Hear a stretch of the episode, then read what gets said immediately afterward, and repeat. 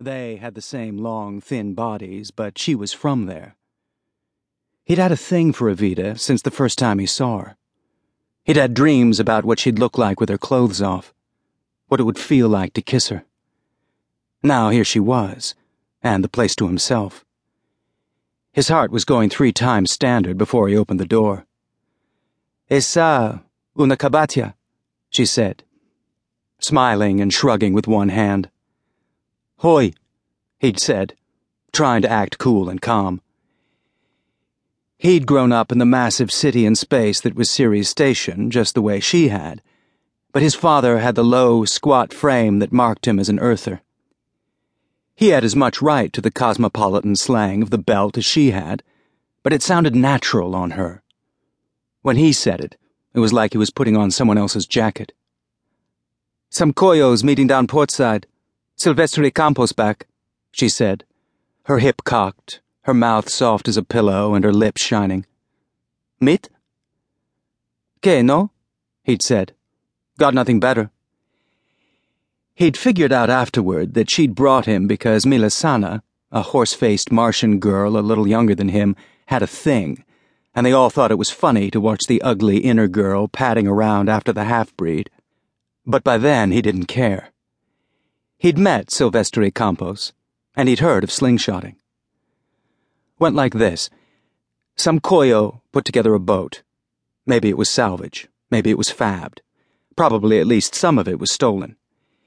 Didn't need to be much more than a torch drive, a crash couch, and enough air and water to get the job done.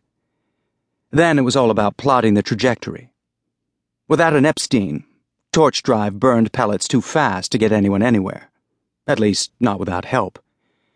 The trick was to plot it so that the burn, and the best only ever used one burn, would put the ship through a gravity assist, suck up the velocity of a planet or moon, and head out as deep as the push would take them.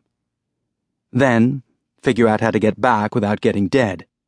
Whole thing got tracked by a double encrypted black net as hard to break as anything that the Loca Greiga or Golden Bough had on offer. Maybe they ran it. It was illegal as hell, and somebody was taking the bets. Dangerous, which was the point. And then, when you got back, everyone knew who you were.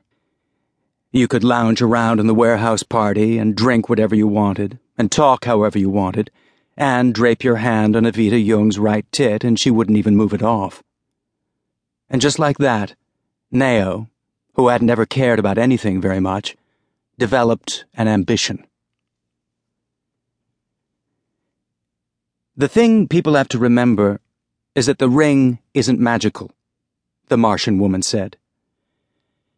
Neo had spent a lot of time in the past months watching the news feeds about the ring, and so far he liked her the best. Pretty face, nice accent. She wasn't as thick as an Earther, but she didn't belong to the belt either, like him. We don't understand it yet, and we may not for decades.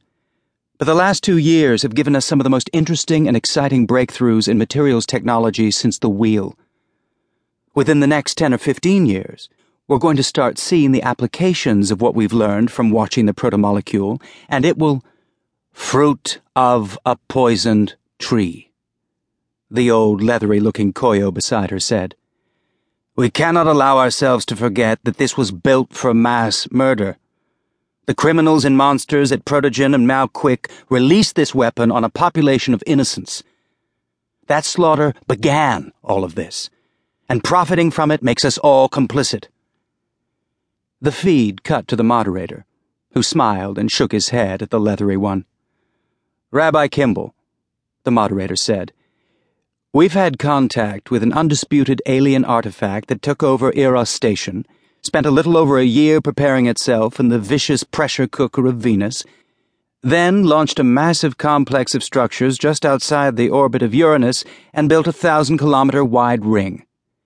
You can't be suggesting that we are morally required to ignore those facts. Himmler's hypothermia experiments at Dachau, the leathery Koyo began, wagging his finger in the air. But now it was the pretty Martian's turn to interrupt. Can we move past the 1940s, please? She said, smiling in a way that said, I'm being friendly, but shut the fuck up.